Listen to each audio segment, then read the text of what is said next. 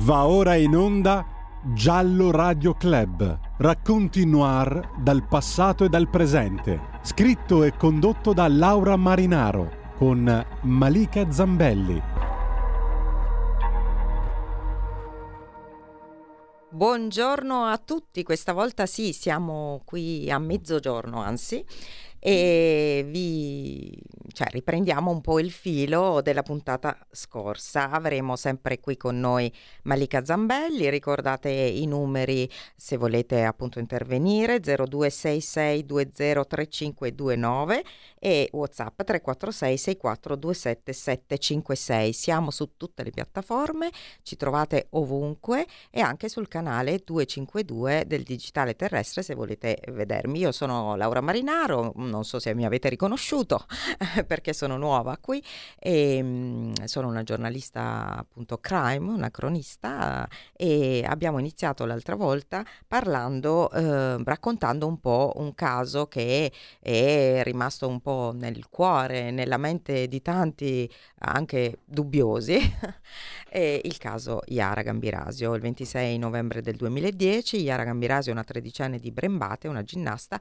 scompare dalla, dalla palestra dove era andata a lasciare uno stereo e, e poi viene ritrovata purtroppo eh, cadavere in, nel campo di Chignolo di Isola a 7 km, più o meno 8 km dal luogo della sparizione, tre mesi dopo.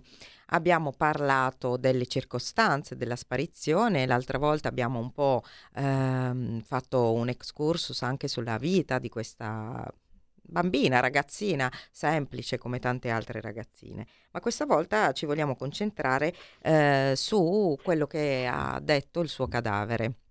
Nel senso che, come avevo spiegato l'altra volta, eh, quando c'è una scomparsa ok, ci sono ovviamente le ricerche, eh, si va a scandagliare la vita di tutte le persone che sono a contatto con, con, lo scomparso, però poi quando il cadavere viene ritrovato, il cadavere parla perché ha su di sé delle tracce. Beh, proprio in questi giorni, tra l'altro, si è avuta questa svolta anche in un caso eh, eclatante, insomma, quello di Samana Bassa, appunto, hanno ritrovato il cadavere, questa volta, vabbè, è stato lo zio, uno dei, dei responsabili dei probabili responsabili del delitto ad indicare dove era il corpo perché era appunto sepolto su, sotto tre metri di terra, quindi era impossibile che i cani o chiunque altro potessero vederlo. Nel caso di Yara invece il eh, cadavere rimase su questo campo di Chignolo al centro del campo eh, in mezzo a dei rovi per tre mesi dal, dal giorno appunto del, dell'omicidio che avvenne proprio lì e, eh, e fu ritrovato per caso eh, ovviamente tanti dubbi di ma perché non l'hanno trovato prima, come l'hanno cercato? e di qua e di là, in realtà l'hanno cercato ma eh, non andando al centro di quel campo. E tra l'altro la persona che lo trovò Ilario Scotti, il, l'aeromodellista che era andato a far volare il suo modellino, non se n'era nemmeno accorto, cioè lui eh, aveva visto questo cumulo di mh, mm, non lo so, sembrava quasi, diceva una busta dell'immondizia nera, non, non, non riusciva a capire, poi si avvicinò, capì che era un cadavere. E, mm, temendo che fosse quello di Ara perché lì eh, lo cercavano tutti, chiamò subito la polizia, ma addirittura si allontanò di un metro e eh, nel ritornare indietro quasi non lo vedeva di nuovo, cioè per, per dirvi quanto questi rovi erano insomma così mm, alti e così eh, celanti. Ecco. Oggi ehm, quindi Innanzitutto, uh, se c'è in collegamento, se, se, è arrivata perché è in collegamento Skype con noi, introduco la mia compagna di viaggio. Malika, ci sei? Ciao, ciao, ciao, ciao. Laura, ci sono. Mi ciao. dispiace non essere in studio con te oggi, ma ti raggiungo presto, eh. Quindi no. ci sono, ci sono comunque via Skype. Appunto. E volevo dare Mm. Eh, quindi va bene, va bene uguale. Volevo dare il benvenuto a tutti gli ascoltatori, intanto li ringraziamo per aver deciso di trascorrere insieme a noi questa ora tutta in giallo. Eh, ricordo ancora i numeri, se volete telefonarci in diretta il numero è lo 026620 529 oppure potete scriverci dei whatsapp al 346 6427 756 hai introdotto già tu benissimo l'argomento di oggi riprendiamo quello che era l'argomento della puntata precedente. Parliamo di questa dolce ragazzina, Yara Gambirasi, che purtroppo eh, è stata ritrovata a cadavere, come dicevi tu, eh, il 26 febbraio del 2011 nel campo di Chignolo d'Isola. E, eh, e, tu dicevi, eh, hai ripetuto anche oggi, che eh, il, il, cadavere, il, cadavere, di Yara ha parlato, come sempre i cadaveri parlano attraverso le tracce che conservano, no? Mm-hmm. E, e questa volta eh, c'è una traccia proprio molto molto importante. Importante, esatto, la traccia regina, no? Mm-hmm. Il DNA nucleare di Massimo Giuseppe Bossetti che poi incastrò appunto l'imputato. E intanto ti chiedo come sono arrivati a questa traccia. Eh, eh, allora, come, come, ho raccontato l'altra volta, né la penna del più grande giallista del mondo mondiale, non lo so, addirittura Conan Doyle, non potrebbe immaginare di scrivere una storia eh, come questa. Ma oggi eh, non voglio essere io, che non sono un'esperta, anche se ho studiato le carte, ho letto il processo, ho seguito il processo e quindi mi sono abbeverata anche a, ai tanti scienziati che sono venuti a eh, spiegarci come eh, si è arrivati a quella traccia e come soprattutto si è identificata quella traccia, perché era la cosa più importante importante perché in questo caso si è partiti da un ignoto, sicuramente maschio perché c'era un aplotipo Y, e poi eh, si è dovuti risalire al proprietario dell'ignoto. Come dicevo l'altra volta, nel mondo eh, c'è una probabilità su 330 milioni di persone che popolano 7 miliardi di mondi con 7 miliardi di persone che un'altra persona possa avere eh, il tuo DNA. Quindi, mh, mm, insomma, direi che è incontrovertibile. Ripeto, non voglio parlarne io perché c'è un uh, mega esperto ovviamente del settore, un genetista forense conosciutissimo anche perché con me eh, conduce su Twitch Viaggio nel Movente con la Roberta Bruzzone e, e quindi vorrei proprio introdurre lui oggi come ospite e sarà lui magari anche a rispondere alle vostre domande più tecniche, ma non solo tecniche. Giovanni Langella, ci sei Giovanni? Ci sono e buongiorno a tutti gli ascoltatori. Allora, spero di essere, diciamo, chiaro, esaustivo e con termini semplici, cercando di far comprendere un po' a tutti quello che è il significato biologico delle tracce che vengono rinvenute sulla mm. scena del crimine, anche perché comunque il caso di Yara Gambirasio, come avete anticipato, è un caso molto singolare, perché per la prima volta si adoperarono delle tecniche e un dispendio di forze umane e tecnologiche mai viste prima d'ora.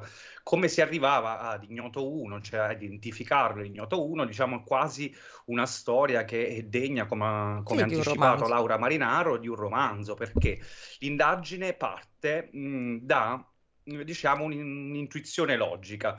Yara venne ritrovata nel campo di Chignolo e aveva una traccia negli slip, ok? Ave- c'erano vari reperti, leggings, gli slip. Aspetta, aspetta un attimo, ti fermo un secondo per ricordare sì. una cosa che avevo già, un particolare che avevo già detto l'altra volta. Eh, io vorrei anzi sottolineare questo, che questa indagine è stata così particolare, tra l'altro siamo stati premiati anche a livello nel, nel mondo, insomma, gli italiani, gli investigatori italiani, perché c'è stata una eh, diretta proprio collaborazione, stretta collaborazione, prima di tutto tra polizia e carabinieri, cosa che quasi mai c'è, e poi eh, tra eh, la, l'intuizione dell'investigatore sul campo, cioè i carabinieri, che eh, poi dirai Giovanni cosa sono andati a fare e dove sono andati, e la polizia, e l'intuizione proprio di un poliziotto, eh, insieme poi a tutta la parte tecnologica, tecnica e scientifica. Quindi è stato un poliziotto che per primo ha detto perché non andiamo a mappare tutti i frequentatori della discoteca che insiste sul campo di Chignolo, le sabbie mobili oggi chiusa, eh, per vedere se troviamo il proprietario della traccia ignoto 1. Poi Spiegaci però Giovanni, perché questa traccia era così importante? Dov'è che era questa traccia? Allora, la traccia, come anticipato, era negli slip, quindi era una parte potenzialmente coperta ed è un punto, immaginerete, delicato per una ragazzina di 13 anni. Quindi, ovviamente, un deposito uh, dovuto a delle casualità non è um, ipotizzabile, no? Quindi significa che ci sia stato un, un, contatto diretto con l'offender e quella vittima. Ecco perché poi diventa la cosiddetta firma di chi ha agito quel giorno su Yara Gambirasio. E uh, quindi mh, ovviamente anche se mh, avrete sentito sicuramente tante altre volte che esistono tantissimi DNA, tante altre tracce, perché è stata presa in considerazione solo quella? Perché tutti gli altri DNA ovviamente sono dei DNA mh, riconducibili a persone che erano nella cerchia di Yara, quindi frequentatori della palestra e quant'altro, e quindi per deduzione logica è normale che ci siano delle tracce lì. Invece gli slip sono, ripeto, un punto cruciale per le indagini, quindi una posizione a livello investigativo molto interessante.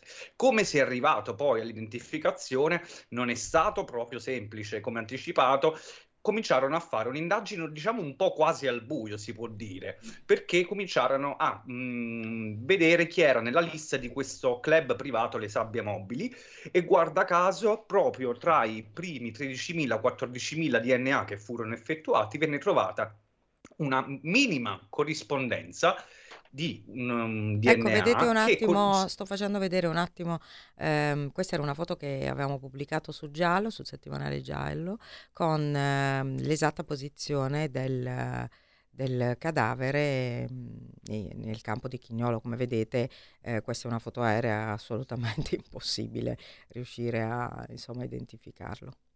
Prego, continua, sì. continua Giovanni. Era impossibile, aggiungo, visto che hai introdotto questo argomento, vederlo, come hai detto tu, ovviamente quando vengono fatte le repertazioni su una scena del crimine vengono anche video riprese, e quindi chi avesse poi dei dubbi in futuro magari potrà accedere a tutto il materiale, potrà mh, rendersi conto di quello che è stato poi depositato nelle motivazioni della sentenza, dove c'è scritto a chiare lettere che anche dalle video riprese era difficilissimo identificare il cadavere in quei ruvi, quindi era diciamo molto difficile, quindi perché, co- perché, anticipo questa cosa? Perché mh, uno dei punti della difesa è che il corpo potenzialmente è stato portato mm, lì mm, dopo, mm, ma come vedremo più tardi vi parlerò anche dell'analisi botanico-forense che è stata fatta mm, mm, all'interno di quel campo, che è molto convincente. Quindi insieme alla prova regina del DNA abbiamo tanti altri aspetti, tanti altri accertamenti che convergono tutti quanti in un'unica direzione, in un'unica ipotesi.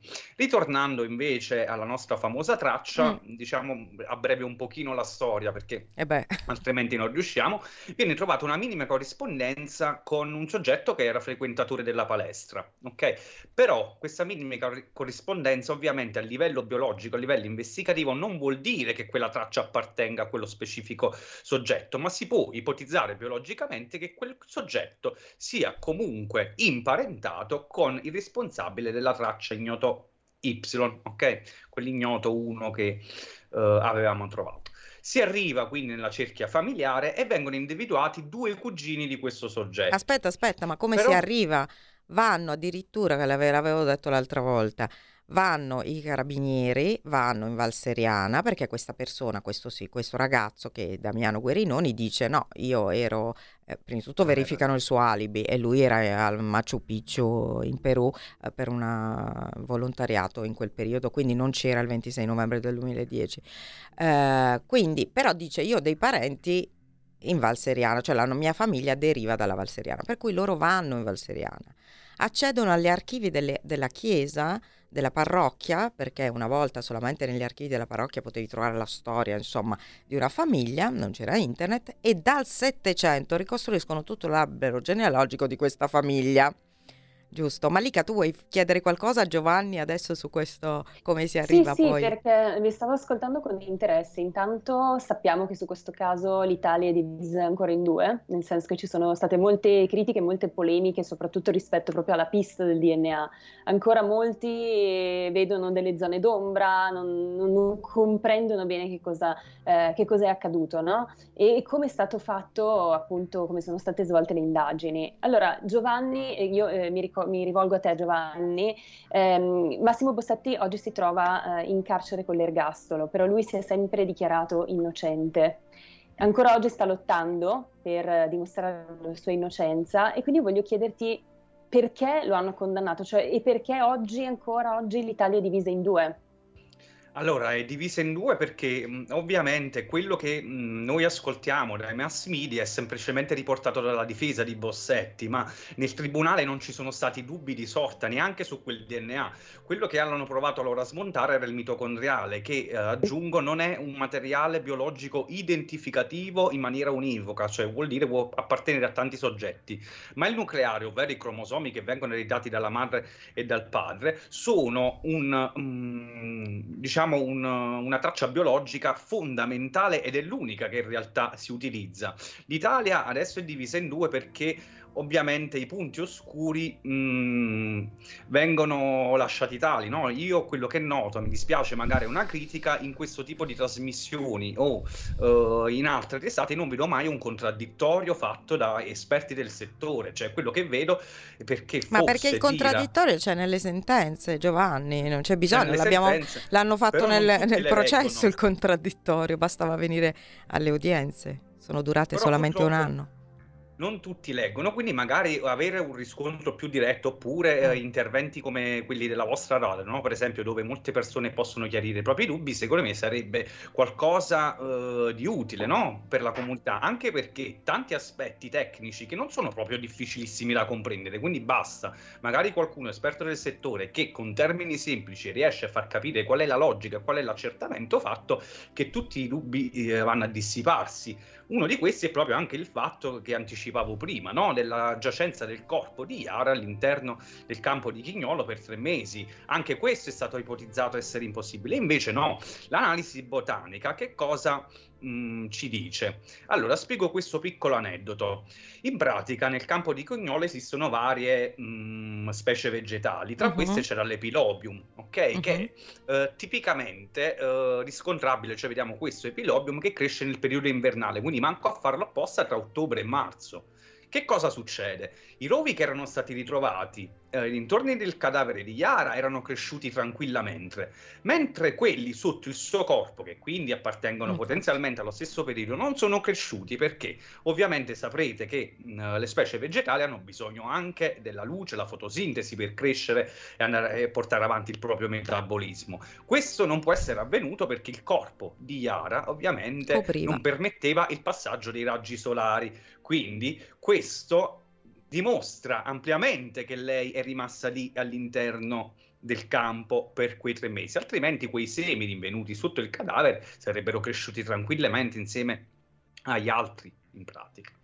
Quindi uh, questi dubbi... Anche se dicevano che, eh, cioè vabbè, una delle eccezioni, mi ricordo durante il primo grado, era, eh vabbè, ma mh, mm, eh, que- quelle piante lì eh, sono tipiche di tutti i campi della Lombardia, quasi tutti i campi della Lombardia, quindi non è detto che siano tipici di là. Ma parlaci invece dei liquidi eh, colliquativi. Poi torniamo però al DNA perché è troppo affascinante no, questa storia. Poi tu Mm-mm. sei un però genetista. Loro si eh. riferivano eh. alla tipicità dei, mm, di, di, quelle piante perché c'era la famosa questione del, del filo d'erba no? mm. nelle mani. Però eh. per quanto riguarda la questione del semi, loro cioè, si trovavano in loco, quindi erano sotto il cadavere, non è che erano stati spostati, erano propri di quel terreno, quindi eh. non c'è dubbio su quello. E poi anche se non è stata fatta un'analisi specifica sul sangue, un test sui, sui liquidi biologici colliquativi, cioè ah, esistono varie fasi no? della trasformazione cadaverica, quindi a un certo punto il corpo rilascia dei liquidi. Anche se non è stato eseguito lo specifico test per il sangue, comunque nel terreno italiano ha analizzato e ha trovato i liquidi caratteristici di quella fase. Ciò vuol dire che il corpo, visto che ciò avviene nelle prime settimane va, della decomposizione, era già lì dalle prime battute, quindi questo mh, mm, uh, lo dimostra ampiamente. Sì, quindi, torniamo al DNA allora, dai. Marica, fai qualche domanda cattiva sì, a Giovanni. DNA, eh, io ne ho tantissime da fare. Eh. Lui sa tutto sul DNA, proprio un esperto bene, di bene. DNA. No, allora, allora, siccome io non, non, mi dichiaro né innocentista né colpevolista, ma ho dei dubbi effettivamente perché non ho studiato così eh, profondamente questo, questo caso come, come l'ho fatto Laura, come lo hai fatto tu, eh, faccio delle domande sulla base di quello che si è sentito dire anche no, in Bene. tv. Ci hanno detto che il DNA di Giuseppe Bossetti è stato ritrovato soltanto sul lembo della mutandina che fuoriusciva dal leggings. E però non c'erano altre tracce di DNA di Bossetti in altri punti del corpo oh. di Yara o in altri punti dei, dei vestiti di Yara. È così? Allora, sì, è così, non ci sono altre tracce di riscontro. In realtà anche un pochino su leggings si è portato, però spiego che cosa è successo. Potenzialmente lì mh, mm, ha, tra- ha, lasciato un, qualche fluido biologico molto resistente, perché comunque il corpo è rimasto lì 90 giorni. Anzi, è anche strano che si sia poi effettivamente trovato il DNA, ma io andando a fare un'analisi anche meteorologica di quei campi, che cosa sono andato a pensare? Che secondo me le bassissime temperature di quel periodo non solo hanno preservato la traccia biologica, ma hanno fatto sì anche che avvenisse una, un fenomeno trasformativo a livello del cadavere un po' particolare. Questo è stato evidenziato dai medici legali, che è la corificazione. La corificazione. Ecco, ecco, parliamo di questo di trasform... perché, scusa, scusa Giovanni, una signora aveva telefonato, un signore non ricordo la scorsa volta, eh, ipotizzando appunto che eh, siccome bah, lui aveva sentito parlare di mummificazione, ma non mi risulta, e, mh, mm, si chiama corificazione, ma di una piccola parte del braccio, e, e aveva aveva detto, ah, hanno detto che quindi è stato è nascosto da qualche parte e poi dopo è stato portato lì perché c'è questa, uh, questa parte corificata. Raccontaci, spiegaci bene bene questa cosa.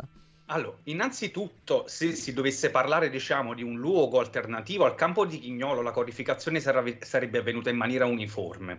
Invece io penso che sia rimasta lì nel campo di Chignolo perché la codificazione è un processo molto simile alla mummificazione, ma ha un particolare che la, che la distingue, che è la mancanza assoluta dell'ossigeno.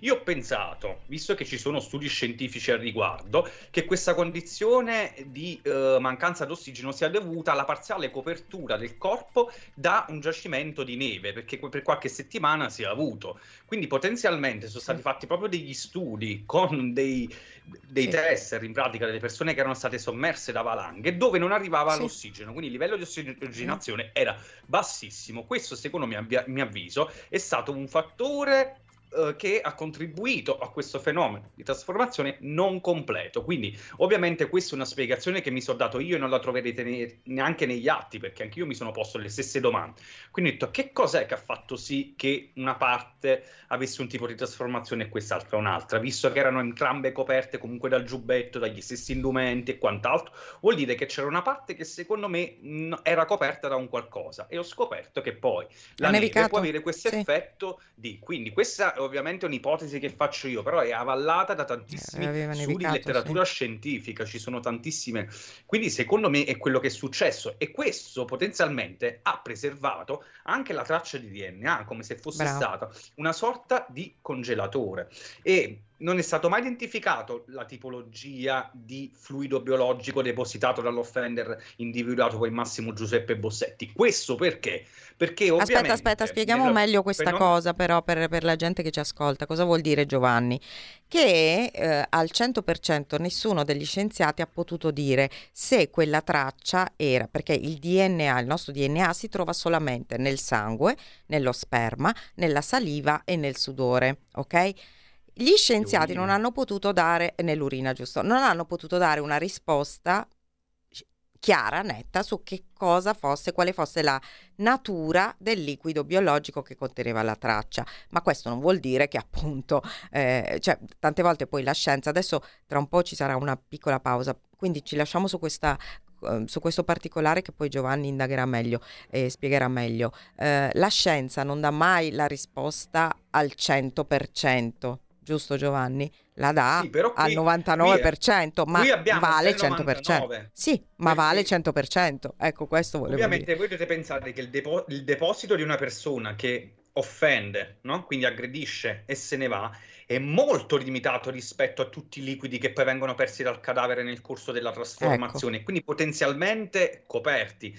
Ovviamente anche questa questione che poi, ehm, per ritornare al DNA mitocondriale, che rispetto al DNA nu- nucleare è tantissimo all'interno di ogni cellula, potrebbe aver potenzialmente coperto il DNA mitocondriale eh, dell'offender. Vabbè, questo lo spieghiamo meglio dopo. Adesso facciamo una piccola pausa, un piccolo break poi torniamo, magari proprio torniamo al racconto di come si è arrivati da quell'ignota traccia a un nome e un cognome. Grazie. La tua radio è ascoltabile anche con la televisione in digitale. Sul telecomando della televisione digitale o del tuo ricevitore digitale puoi scegliere se vedere la TV o ascoltare la radio. Risintonizza i canali radio e troverai anche Radio Libertà, canale 252.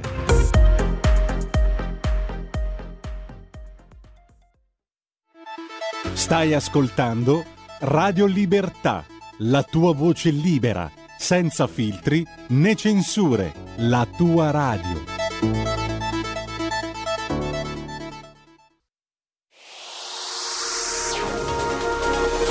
Exclusive Dance Chart. Exclusive Dance Chart. Ciao belli, sono Max Martinelli. Con la DJ Isabi vi aspetto per farvi fare tanti saltelli con la Exclusive Dance Chart, la classifica dance nazionale dalle 23 il sabato. Se avete voglia di dance, vi aspetto con la Exclusive Dance Chart. Tanti saltelli con la B e il Martinelli. Exclusive Dance Chart.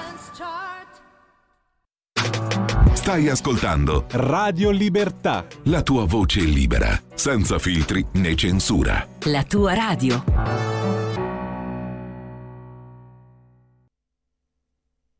Siamo rientrati.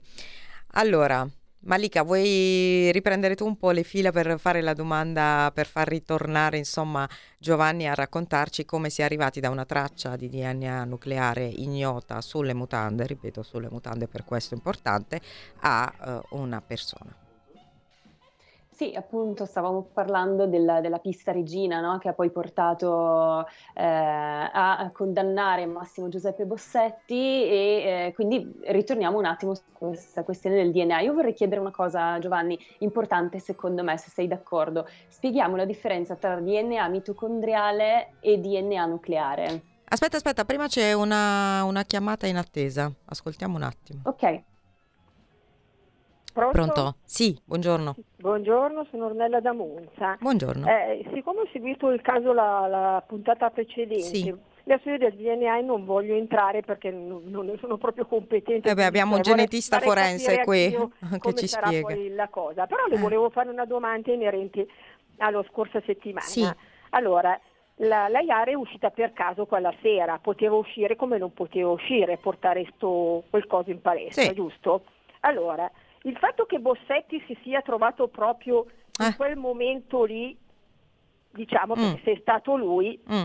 è co- come, come dicevano che passava con questo camion, l'avrà caricata per portarla via. Certo. Non penso che l'ha portata via. Certo, certo, l'ipotesi giusto? è che possa La- aver la- detto La che ne domanda so. che eh, mi faccio sì. è, ma la Iara col Mm. Bossetti poteva conoscerlo No. o non poteva conoscerlo? No, assolutamente Oppure no. è stato un caso fortuito un caso. e lui si è trovato lì in quel momento Sì. lì? Allora, È lui una ci- domanda un po' complicata. No, no, Poi- no, no, ma è una domanda che ha una risposta nelle carte No, poi, giudiziarie, le faccio signora. un'altra domanda, poi Mm. la sento per radio, non voglio tenere Sì. magari sospeso il telefono. Eh, dato che si parlava anche che il papà di Ara, queste qui sono delle cose che ho letto, Sì. che ho seguito, no? Sì. di Ara è un geometra e si occupava di appalti, si era parlato anche di un'ipotesi di magari riscatto su, su queste cose. Allora, Ecco, sono delle domande sì, sì, sì, sono sì, sì, sono domande che sono state fatte, strafatte anche durante il processo e indagini che sono state anche fatte, strafatte, quindi hanno una risposta a queste domande. Allora, la prima domanda è, eh, era un caso, sì, è stato un caso, ma voglio dire, allora lui di sicuro passava di là, eh, perché le celle telefoniche anche lo hanno, lo hanno collocato là. Ehm, lui ha detto che quella sera passava di là perché inizialmente ha detto che era andato a trovare il fratello, ma il fratello stesso ha smentito. Eh, poi ha detto che era andato da un, eh, dal commercialista, ma il commercialista ha smentito. E, quindi di fatto boh, eh, si, si aggirava l'intorno. Magari non solo quella sera, anzi sicuramente non solo quella sera, quindi l'avrebbe potuta trovare anche un'altra sera, ma magari ne avrebbe potuta trovare anche un'altra, capisce? Lui è un predatore, e quindi un predatore assolutamente occasionale.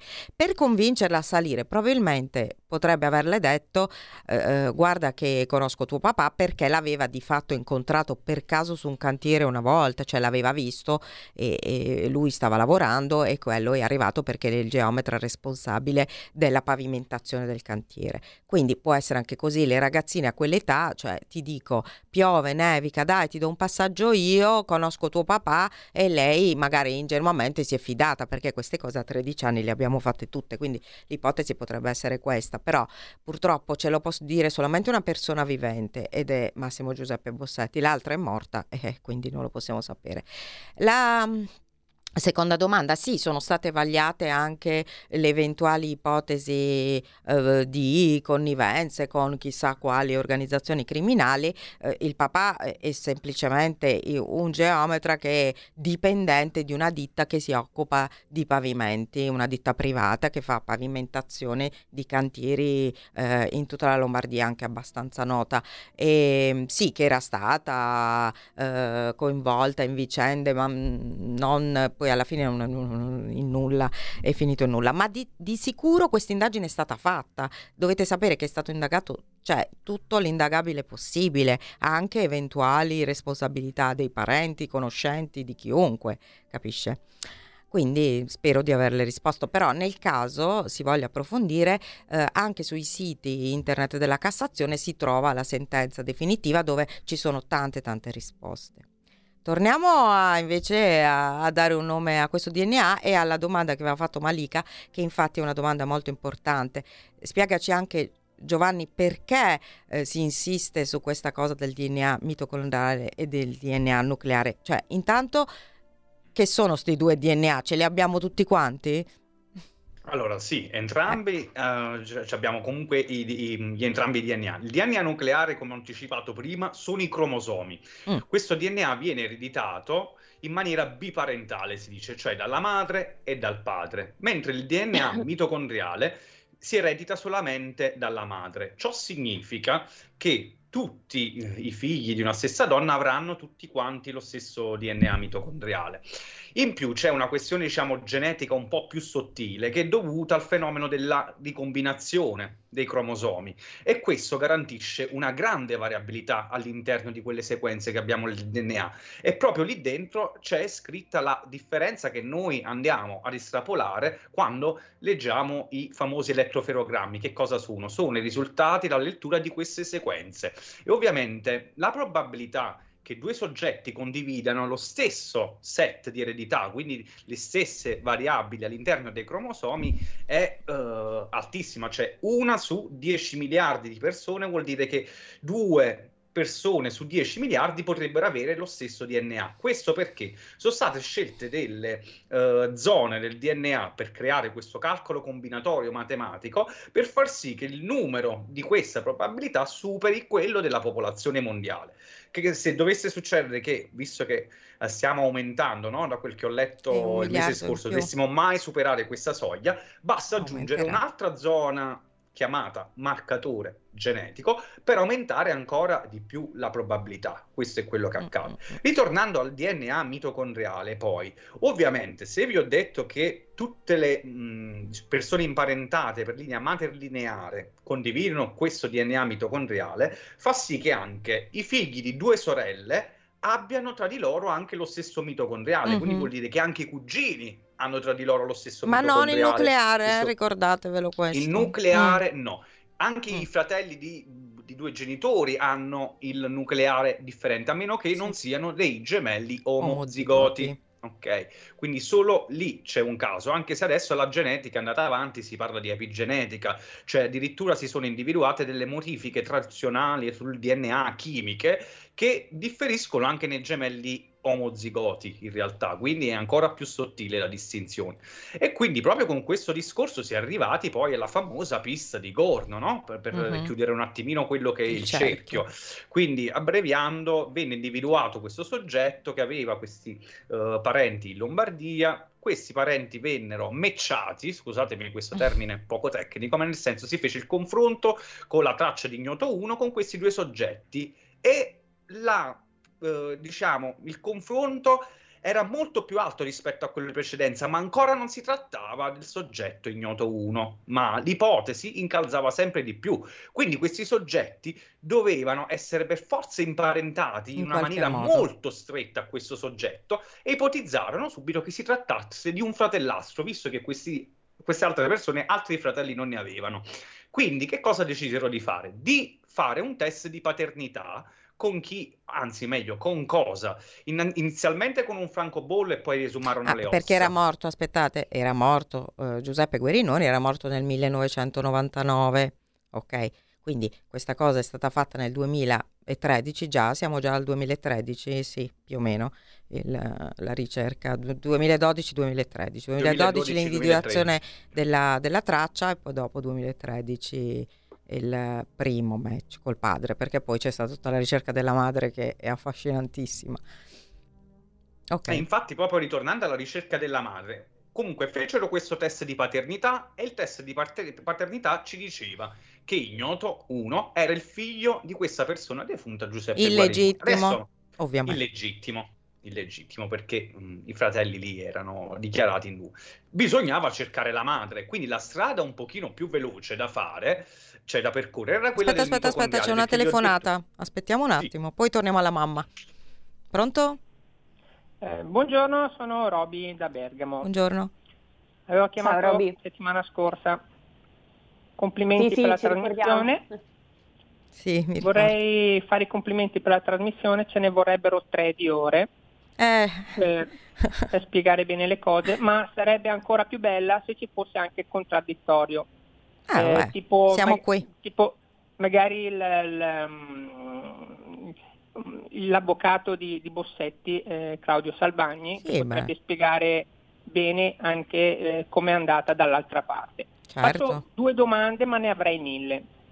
Allora, una domanda.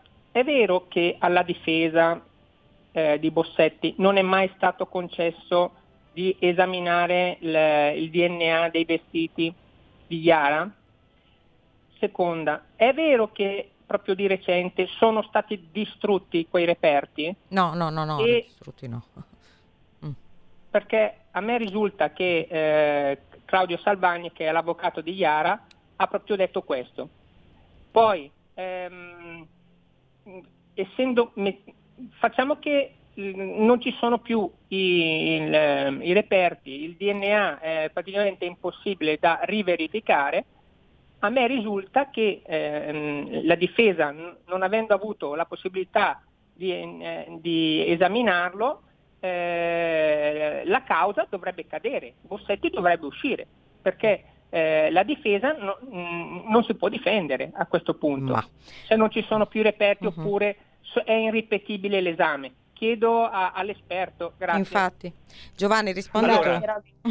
Le rispondo. Allora, innanzitutto eh, la difesa comunque ha avuto tantissimo spazio per parlare. diciamo sono molte più poche le occasioni in cui si può raccontare qualcosa di diverso perché ha avuto tanti spazi televisivi, radiofonici dove raccontare. Detto questo, che cosa accade? Ovviamente l'analisi del DNA non deve essere fatta ogni volta un'estrazione di quelle tracce. I dati grezzi, ovvero l'analisi di quella sequenza, è stata consegnata ai consulenti della difesa che l'hanno analizzata, ma criticità a livello del nucleare non ne hanno riscontrate, cioè hanno un pochino avalato questa cosa del mitocondriale che non c'era, non era riscontrabile, ma a livello identificativo noi utilizziamo il nucleare e su quello lì, cioè su quello non ci sono comunque dubbi. In più è una cosa che io pongo da anni come domanda alla difesa di Bossetti, che adesso si lamenta del fatto di non riuscire più a fare un accertamento. Gli accertamenti di genetica sono sempre irripetibili, vuol dire che io già nel momento in cui estraggo un piccolo puntino dallo slip, già il reperto è cambiato, quindi non si può ripetere più quella traccia lì, ma sono buoni i dati grezzi che la lettura di quella sequenza. Ma quello che io continuo a chiedere alla difesa da anni, perché nella fase iniziale non è stato chiesto un incidente probatorio?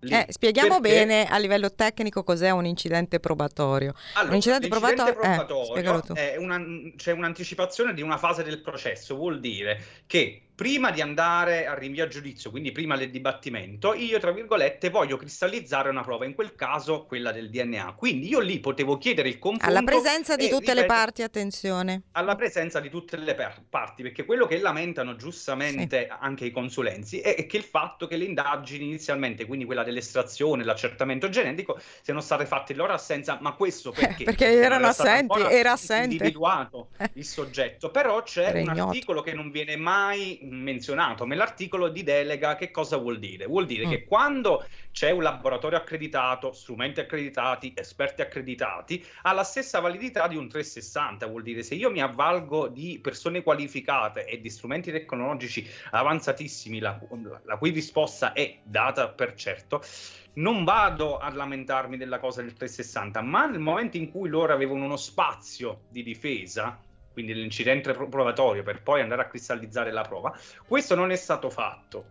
Ovviamente perché poi è tutta una strategia difensiva. Loro hanno avuto tre anni, quindi adesso non mi si può parlare di difesa mancata perché comunque ehm, hanno avuto... No, anzi, assolutamente, ma poi anzi io c'ero in aula, hanno parlato tanto. Eh, mm, sono state fatte molto, tantissime moltissimo. udienze, poi erano più di 30 giudici, se non sbaglio 33 per l'esaltezza, In diciamo, tutto. Dubbi um, ne hanno avuti forse uno o due lì su... No, oggi tra l'altro c'è, vi do una notizia proprio freschissima, mi è appena arrivata e siccome appunto siamo in ballo con tutta questa vicenda dei reperti con ricorsi e controricorsi, in questo momento eh, oggi si è avuto un'udienza a Bergamo ancora eh, sulla questione della presunta mh, deteriorazione dei reperti perché sono stati trasportati all'ospedale San Raffaele al um, all'ufficio dei corpi di reato di Bergamo e quindi hanno fatto un altro ricorso e oggi il giudice si è riservato, questa è la notizia, quindi non abbiamo ancora una risposta.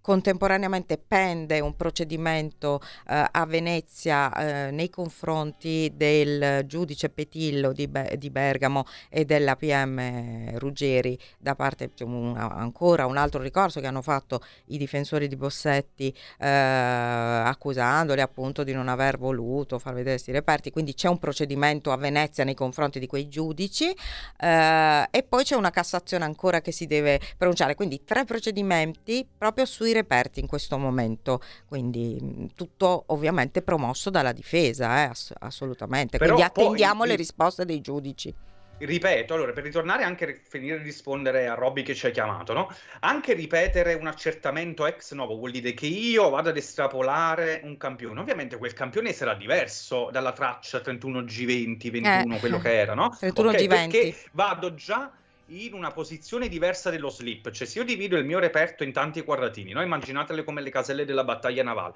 Ovviamente il campionamento di fianco potrebbe essere Facciamolo vedere differente. lo slip perché ce l'abbiamo ma... nelle slide un attimo, così lo vedete come l'hanno diviso, come lavorano i RIS.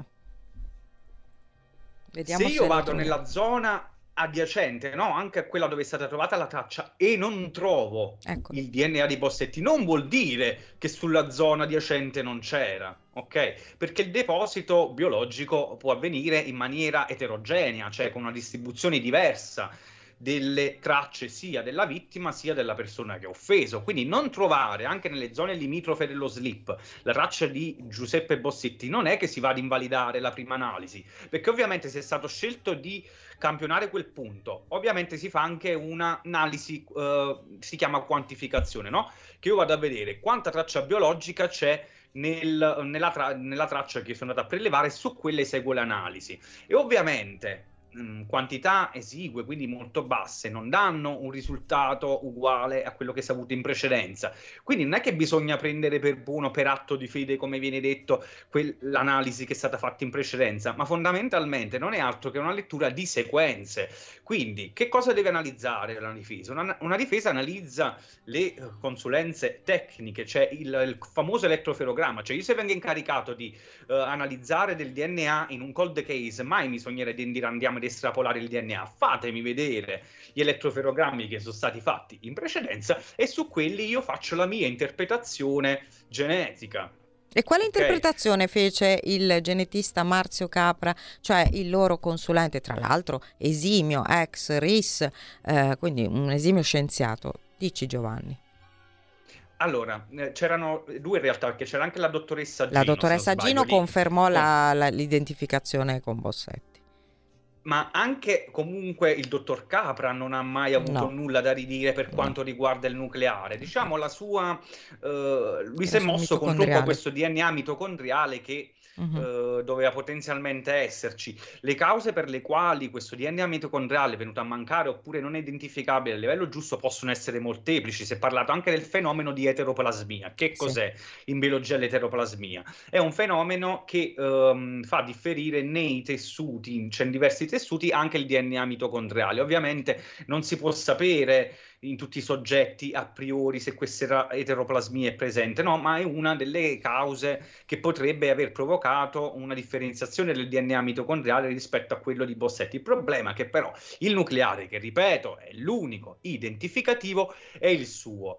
E in un kit di marcatori che, vi ripeto, sono quelle zone che io vado a confrontare tra un individuo e l'altro, su un kit di 28 marcatori sono stati 24 a darmi conferma. E tra l'altro dobbiamo dire altissima. che è una soglia altissima perché scientificamente nel mondo, pensate anche in America, loro accettano addirittura la compatibilità con 13 marcatori solamente. Esatto. Spieghiamo meglio cosa C'è sono i marcatori, possono essere che ne so, il colore dei capelli, gli occhi, no? Sono queste, cioè le caratteristiche. No, allora in realtà no, no quelli là utilizzati per gli alleli, le caratteristiche caratteristiche eh, genetiche no, sono dei, cioè delle zone del DNA che non codificano per gli aspetti fenotipici che vediamo, ma nel caso di Bossetti fu fatto anche un sequenziamento sì. per fare un po' uh, di DNA profiling, no? lo chiamo così, cioè per predire già quali caratteristiche potesse avere l'individuo. E ovviamente poi dai mass media fu mandato il tutto il contrario di tutto, anche forse per depistare, no? il, per far... No. Um, in realtà togliere... in America eh, loro, invece, il, loro il... già sapevano sì. che la persona avesse occhi, occhi chiari azzurri. e quant'altro, no? Mm-mm. Quindi mh, mm, sapevano già quali erano Giampiero le Lago, il, il, comandante dei RIS, si recò eh, come consulente della, della, procura in America e fece fare questa analisi eh, unica al mondo, cioè eh, non, in Italia non venivano fatte queste cose, adesso vabbè magari è più, è più eh, frequente. Torniamo un attimo alla mamma, abbiamo pochissimi minuti però proprio per, siccome questa mamma poi alla fine era ignota come era ignoto inizialmente il proprietario della traccia, arriviamo al papà, naturalmente un, un bambino nasce dal padre e dalla madre, se il padre padre è Giuseppe Guerinoni, chi è la mamma? Qui torna in campo eh, il maresciallo di paese eh, che va in giro ai vecchietti del paese a chiedere se ricordavano se Giuseppe Guerinoni avesse avuto eh, una storia da ragazzo in quell'epoca, fine anni 60, inizio anni 70 e diciamo che c'è qualcuno che si ricorda, qualcuno che non si ricorda. Nel frattempo la dottoressa Grignani dell'Università di Pavia, che lavora eh, a stretto contatto con il genetista Previdere, trova un allele un po' particolare. Cos'è un allele, Giovanni? Allora, l'allele è la variante di un gene, cioè in pratica che vuol dire? I geni sono quelli che codificano per delle funzioni, proteine e quant'altro. L'allele non è altro che una variante sempre localizzata nella sequenza genetica. Che cosa fu individuato? Il cosiddetto allele raro, cioè vuol 26. dire che noi, vi ho detto, differiamo in quelle zone gli uni dagli altri e nella popolazione esistono delle frequenze di questi siti mh, diverse. E neanche a farlo apposta, fortuna ha voluto, che ignoto uh, uno possedesse proprio la caratteristica caratteristica di questo allele raro. E andando a ritroso, visto che i DNA anche nucleari erano stati fatti, delle donne, eh? uh, erano la, stati fatti circa 575 donne. DNA nucleari di donne che in qualche modo avevano avuto contatti con Giuseppe Guerinoni nella sua vita. Non, non che lui accorti. si fosse innamorato di 575 donne, però proprio donne che potevano avere avuto contatto con lui perché lui accompagnava eh, dei gruppi eh, alle terme, in vacanza, in viaggio, quindi hanno ritrovato tutte queste donne, quelle che non erano morte ovviamente, si sono sottoposte al test del DNA e hanno fatto i confronti. Tra questi finalmente, insomma, poi è arrivata quella che aveva quella allele e quella che poi ha avuto il match con Ignoto 1. Perché come hai detto tu Laura 2014. c'è stata la geniale scoperta, tra virgolette, perché loro avevano già fatto il nucleare e il mitocondriale, però il mitocondriale abbiamo detto che ha avuto diciamo dei problemi sì. perché il matching era errato, perché non era poi quello di Bossetti e quant'altro.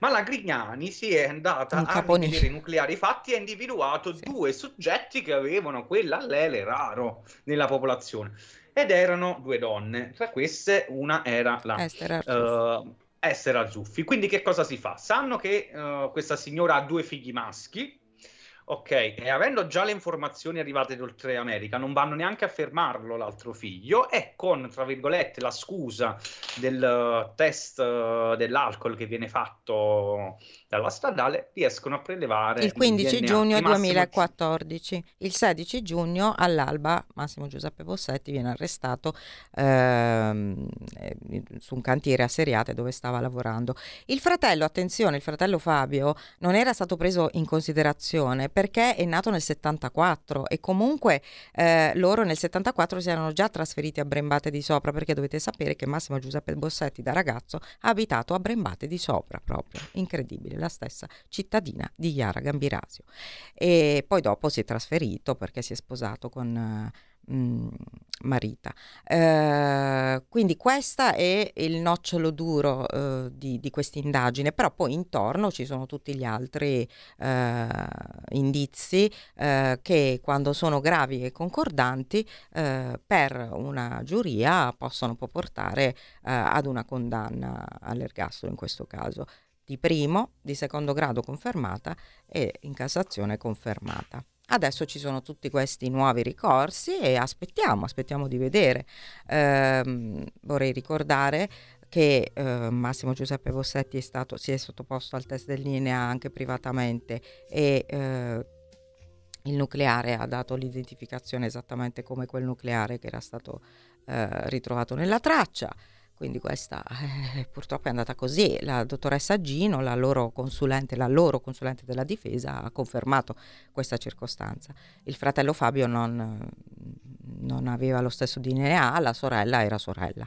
Comunque stiamo chiudendo, mi sa che prima o poi dovremo dedicare una terza puntata ehm, a Yara, magari vabbè, insomma, aspettiamo qui i consulenti della difesa eventualmente, magari possiamo fare un confronto eh, anche a colpi di genetisti, perché no?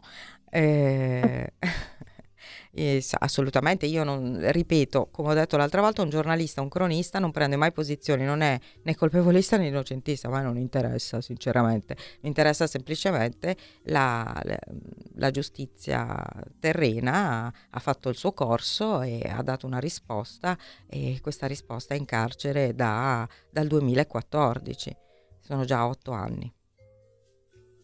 Volete dire qualcosa in chiusura, Malika? Sì, eh, ho ascoltato fino ad ora, ho lasciato parlare voi perché c'era talmente tanto da dire, avevo un sacco di domande, ma non c'è stato il tempo, quindi dedicheremo un'altra sì. puntata a Yara. Non la prossima, non, non la prossima, magari più avanti. Con piacere. Eh. Più avanti. Eh, no, volevo solo chiederti, eh, Laura, so che tu hai scritto un libro con Roberta Bruzzone sì. proprio sul caso Yara Gambirasio che sarà in uscita, giusto? Sì. E come si intitola e quando, Ma, quando uscirà? Allora, il titolo è, eh, abbiamo ipotizzato autopsia di un'indagine, Yara, autopsia di un'indagine. E perché proprio è un'autopsia di un'indagine e poi è un libro che si basa prevalentemente sul racconto del processo, quindi poi produrremo tutti gli atti e e niente, poi ovviamente con uh, tutte le, le, considerazioni della dottoressa Brustone che ha seguito anche il caso, anche con i suoi genetisti, anche la Marina Baldi, insomma la, la genetista del team, insomma, quindi sarà un libro proprio completo, speriamo. Bene, grazie Giovanni Langella, grazie. è stato interessantissimo il tuo intervento, ringraziamo grazie. anche i nostri ascoltatori che ci hanno seguiti Pazienti. qui. E a questo punto, Laura, diamo il benvenuto e eh, diamo l'appuntamento, scusate, per il prossimo mercoledì. Sì. Parleremo, possiamo dirlo già? Sì, sì, sì, sì. Mi piacerebbe sì. avere ospite, questa volta parliamo di un uh, macroscopico errore giudiziario. eh, esatto, è il caso eh, di Lidia Macchi. Lidia Macchi che è rimasto un cold case a questo punto, visto che è stato assolto. Eh sì. E magari vediamo se riusciamo ad averlo ospite, Stefano Binda. Benissimo, grazie a tutti, buona continuazione. Alla prossima. Grazie a tutti. Avete ascoltato Giallo Radio Club.